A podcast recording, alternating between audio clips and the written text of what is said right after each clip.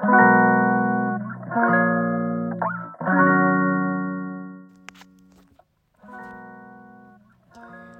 んにちは。松田祐介です。妊娠や出産に関わる麻酔酸化麻酔を専門にする麻酔会をやっています。このチャンネルでは診療や研究そして学会活動などを通じて学んだり考えたりしたことを発信していきます。早速なんですけれども今日はですねちょっとまあ学ぶというところを考えてちょっと医学とは離れてるんですけれどもたまたまですね面白いものを見つけたんですよ。あの薩摩の教え男の順序っていうのをこれあのツイッターでもあのつぶやいたんですけれどももともと島津義弘公の教えと言われるものらしいんですけれどもまずその男の順序っていうのがあると。まあ、あの今のご時世で男っていうところにちょっと、まあ、時代を感じるんですけどもまあまあ人の順序って言ってもいいと思うんですよね。でそこの中ではまず一番こう順序が、まあ、高いって言い方変ですけれどもそれが何かに挑戦し成功したものっていうのが一番、まあ、順序として上にあると。で次に来るのが何かに挑戦し失敗したもの。で3番目に来るのが自ら挑戦しなかったが挑戦した人の手伝いをしたものっていうふうに続いてくるんですね。で4番目が何もしなかったもの。で5番目が何もせず批判だけしているもの。で6番目がなんと何もせずに批判するだけでなく足を引っ張るものっていうふうに書いてあるんですね。でまあもちろんその一番上にある、まあ、何かに調整し成功した人っていうのはやっぱりすごいなとは思うんですけれどもその次に来るのが何かに挑戦し失敗したものってところがなかなかあの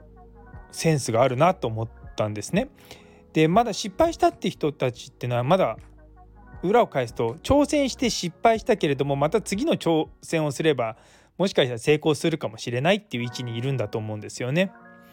でその次に来る3番目の自ら挑戦しなかったが挑戦した人の手伝いをした人っていうのはまだ挑戦はしてないだけどもその挑戦をするっていう人を応援するっていうところで挑戦することに対してこう否定的な意見を持ってないってところが、まあ、次に来るんだ、まあ、次の位置にあるんだと思うんですよね。で4番目にある何もしなかったものでそのさらに下にはですね何もせずに批判だけしてるものとかさらに足を引っ張る人。でこういった人たちは、まあ、まあ、何もしなかった人は、まあ、何もしなかったんで大丈夫なんですけども5番目6番目になると、まあ、ちょっと卑怯者と言われたりするような範疇に入るのかなとは思いますけれどもあのいろいろ見てるとですねまあツイッターとかでも、まあ、結構まあ、5番6番の人もいるんじゃないかなと思いつつも決して彼らも何も挑戦してなかったわけじゃないんじゃないかなって個人的には思うんですよね。で結構ですねあの自分は何かに挑戦し成功してるんだけれどもそれとは別のことに挑戦して成功した人に対して妬んでるというか羨ましいというかなんかそういうふうなことに対して妬みというかいうようなことをぶつける人も少なからずいるのかなと思うと、まあ、のその人たちはどこに入るのかっていうと本来は1なんでしょうけれども行動としてはあたかもこう6番とかな5番とかに来ちゃってるような気がしてちょっともったいないなっていうのが思いました。でこの挑戦っていうのを考えた時に、まあ、僕自身は結構まあいろんなことにチャレンジというか、まあ、そもそも落ち着きがないので結構だんだん今やってることに飽きてきたりとかして次これやろうとかあれやろうとかやっていくことは多いんですけれどもまあ今の場所というかその今やってることにできるようになってくると今までその普段10の力を使って10のアウトプットしてたものが多分8ぐらいでできるようになるんですよねそう慣れてくると。そうするとそこ残りの2のところが余るのでそこの2のところでまたちょっと新しいことに挑戦して何かやっていきたいなって思ってやっていくとっていうところの繰り返しな気がするんですよ。やっぱり例えば妊婦さんの麻酔とか昔10年ぐらい前に10年以上前だ10年以上前にやり始めた頃はやっぱりすごく一つ一つもちろん調べたりとかいろんなことをしてあの望んでたんですけれどもやっぱりですねあの海外とかも行って山のように患者さん見て日本で見ないような病気もそうですし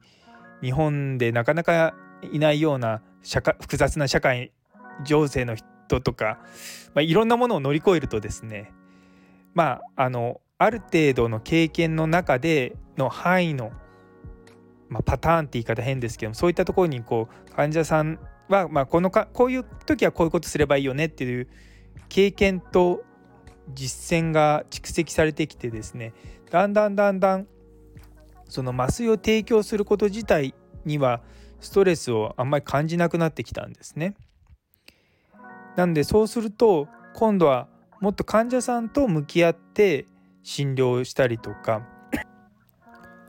あと自分が持ってることを若い人と共有したりとか、まあ、そういったところに力を注ぐようになってきたような気がするんですよね。で決してあの一方でそのチャレンジしてない人っていうのが一見チャレンジしてないだけで実はいろんなことにチャレンジしてるっていうのはあると僕は思うんですね。でそのしかもチャレンジっていうのは必ずしも仕事じゃなかったりとか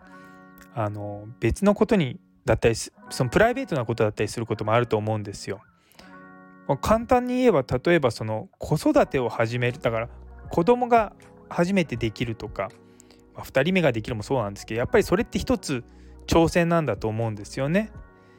でやっぱりそういったことを乗り越えていろんな面で成長してくるところはあると思うので必ずしもその仕事とかその目に仕事ってやっぱ目に見見えてくるところだと思うんですよね。で一方家庭って、まあ、他から見てあまりこう目に見えないって言い方変なんですけれどもなかなかこう他人から評価されるようなところじゃない部分もあってじゃあ誰が評価するかっていうとやっぱり自分自身であのとか、まあ、パートナーの方とかとこう、まあ、お互い頑張ってきたねみたいなことを話したりとかするのがメインになるとは思うんですけれどもやっぱりなかなかこう評価されないところだと思うんですよね。でもやっぱり人間って絶対チャレンジするの嫌いじゃないんですよどんな人も。っていうのはあの新年の何て言うんですかねニューイヤーレゾリューションあの新年のあ調べました新年の抱負ですね抱負そうそういったものって皆さん絶対やると思うのでやっぱりこうそれ新年の抱負っていうのはやっぱり今年はこういうことにチャレンジしたいって思うことだしでそれにチャレンジしたいと思ってもういもう一時でもちょちょっとでもやれば、まあ、それは挑戦したことになるわけですよ。でそれが続かなかったりとかそういったことをしたりとかあのそういったことをまあ嘆くのではなくてまずその挑戦した自分を褒めて次につなげていけばいいんじゃないかなと個人的にはいつも思ってます。あのうちは結構大きな子供が大学生ぐらいの年齢の子供とかもいるのでそうなってくるとうまくその彼らのこうモチベーションとかもそうなんですけどやっぱりなんだろうなうん挑戦するっていうその言葉自体がなんかすごく大きなものにチャレンジするような感じなんですけどもう本当にちっちゃな挑戦のちっちゃな成功体験の積み重ねっていうのがすごく大事なんじゃないかって思うようになってきてなのでやっぱりいくつになってもですねチャレンジするっていうことの大切さを忘れないっていうのはあるのかなと思います。でちなみにあの薩摩の教えって言いましたけど全然私あの薩摩と関係ないあの人間なのであのそうでもなんかたまたまこの言葉を知ってあなかなかいいやつだいい言葉だなと思ったのでご紹介させていただきました。今日は月曜日皆様の1週間。まあ今日一日もそうですけれども素晴らしい1週間になりますように、えー、心から願っております。最後まで聞いてくれてありがとうございました。それではまた。